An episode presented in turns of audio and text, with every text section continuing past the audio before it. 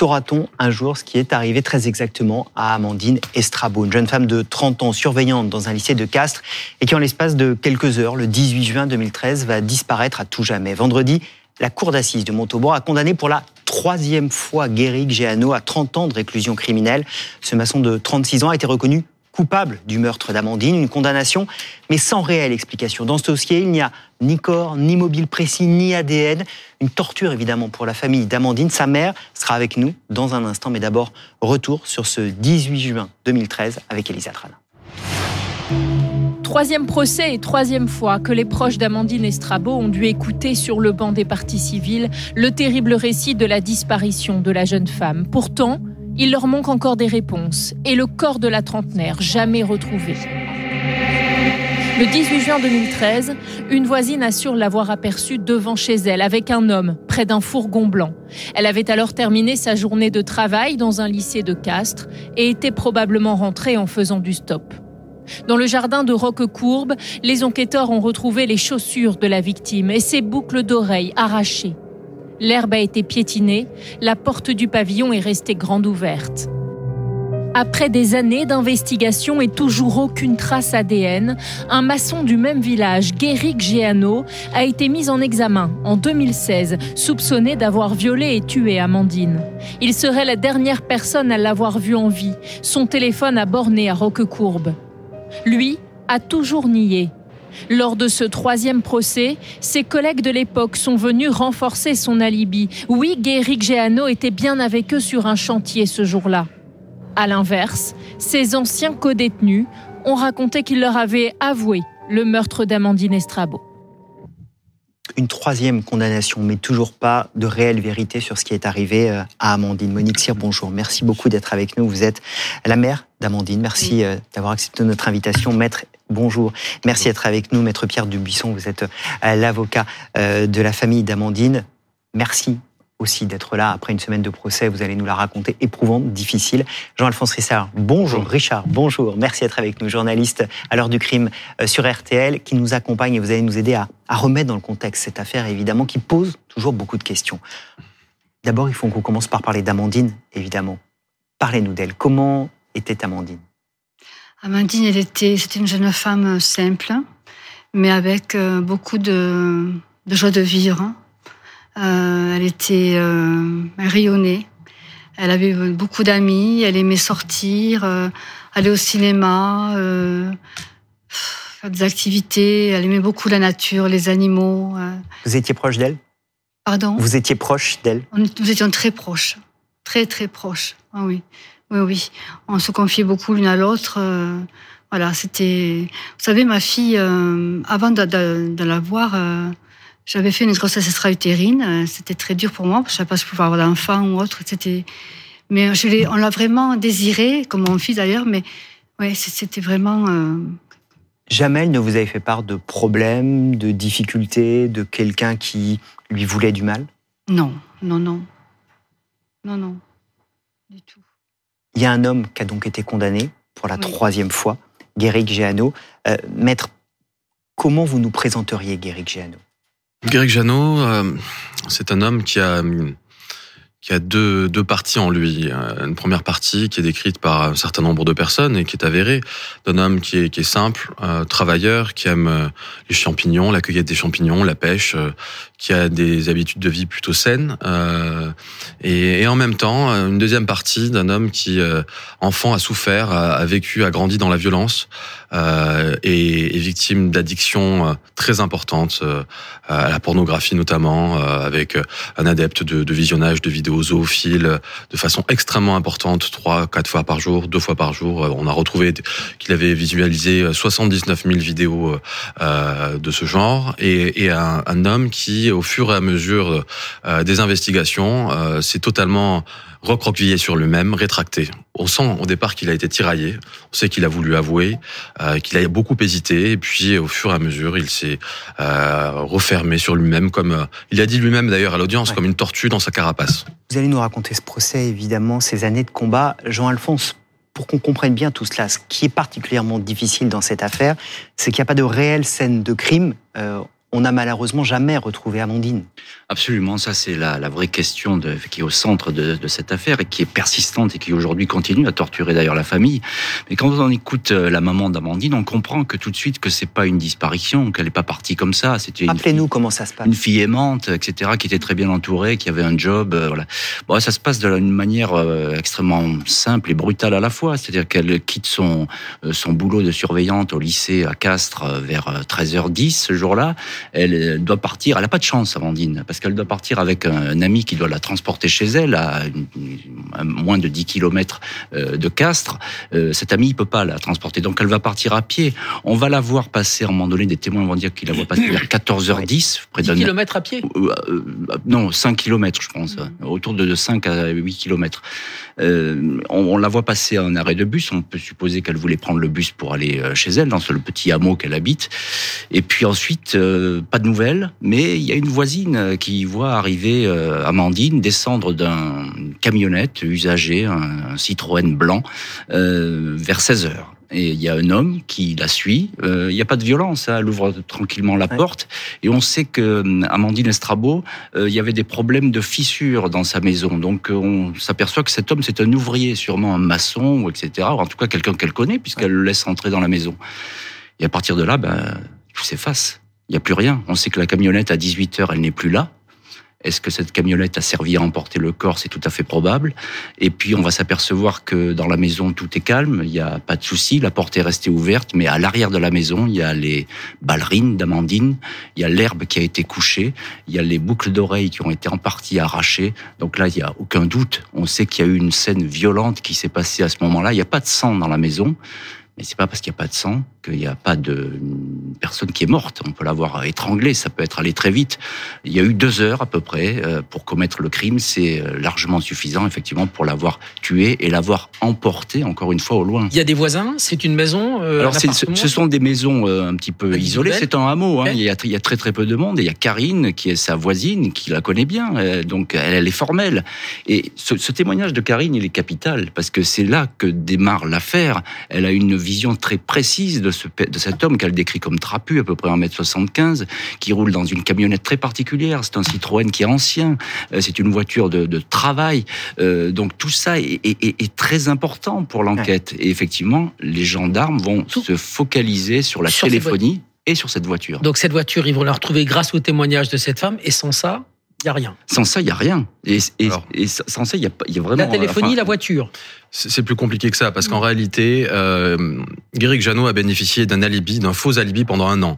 Son employeur a été contacté par les enquêteurs et il a indiqué que toute son équipe, y compris Guéric Janot, travaillait à plusieurs dizaines de kilomètres de Roquecourt, l'endroit où Amandine a été enlevée. Donc euh, ça induit euh, tous les enquêteurs sur euh, d'autres pistes. Mais au départ, c'est bien la camionnette et le témoignage qui vont permettre de remonter au patron qui va dire il a un alibi, c'est ça? En fait, on se rend compte, euh, sur, dans le, la droite, le droit fil de ce qui vient d'être dit, que cette voisine va donner un portrait très précis d'un homme avec qui Amandine euh, est très à l'aise, qu'elle s'apprête à inviter chez elle, donc qu'elle connaît, sachant que Amandine et Guéric sont deux enfants de village, bon, le, lien peut se faire rapidement. Elle va décrire un artisan avec une tenue de, un pantalon avec deux liserés orange sur les côtés, euh, donc un artisan qui travaille à proximité. Il travaillait à 2,3 km du lieu d'Amandine, avec euh, une description physique qui correspond parfaitement.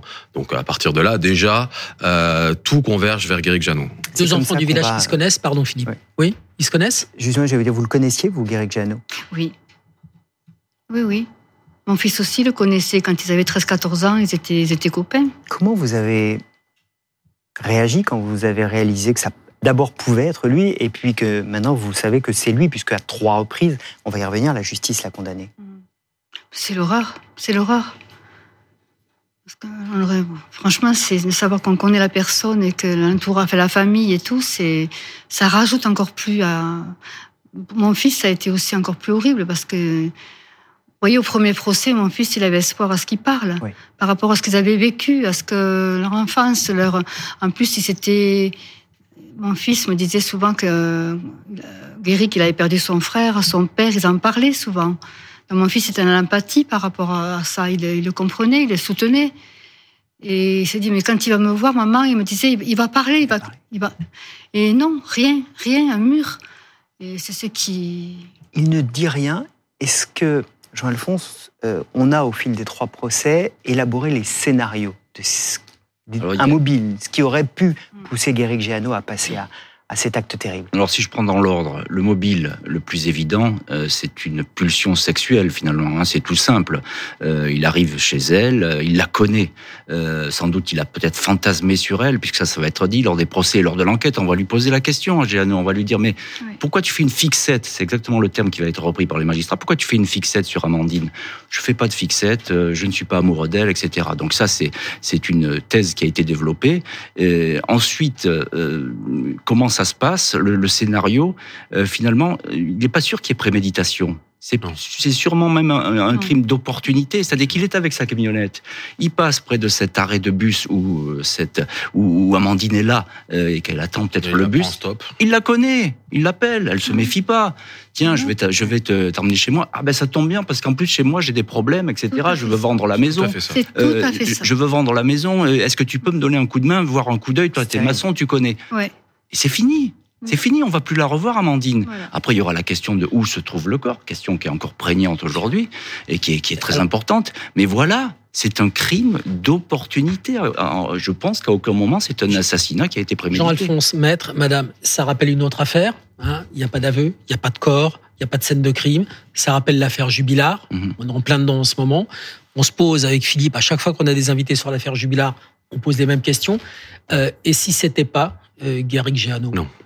Il n'y a pas le moindre doute hein, concernant sa culpabilité. Il ne s'agit pas uniquement de, de considérer que des, des, des, jurés, 33 jurés, sur trois procès différents, trois cours d'assises différentes, en, sans le moindre doute considérer que Guéric Jeannot était coupable.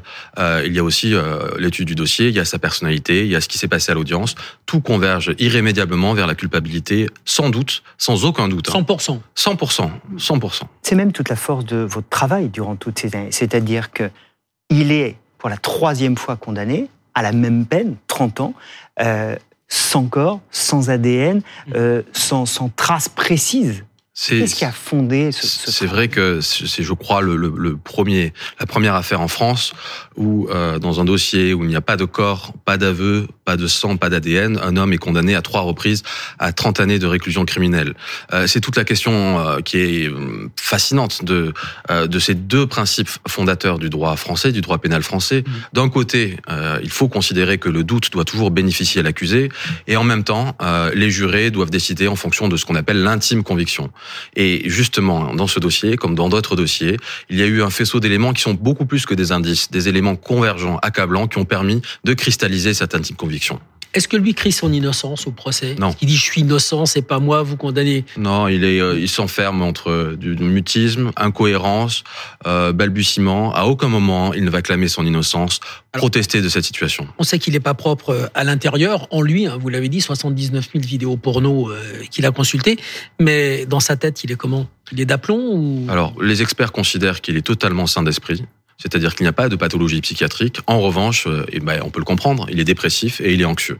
Il va avoir des idées euh, qui vont l'obséder pendant des mois et qui sont toutes relatives au viol et au meurtre. Je n'ai pas le sida, je suis un assassin, une phrase qu'il va répéter en boucle à sa mère et à ses proches. Euh, J'ai senti une odeur de mort humaine. Ce sont des idées qui vont l'obséder pendant presque un an. D'un petit mot, même Dominique, euh, Jean-Alphonse, euh, il a raconté à des co-détenus ah oui, mais il, a avoué le meurtre. Alors, juste un mot avant, avec co-détenu certes, mais avant, il, a, il, en parle à sa maman. Oui. il fait des cauchemars. Euh, il, va en parler à ses amis. Ses amis regardent à un moment donné un épisode de Plus belle la vie. Euh, au cours de cet épisode, il y a une histoire d'enlèvement et puis euh, de meurtre, etc. Et il va dire, mais c'est mon histoire qu'on raconte. Comme ça, spontanément. Les amis vont être surpris.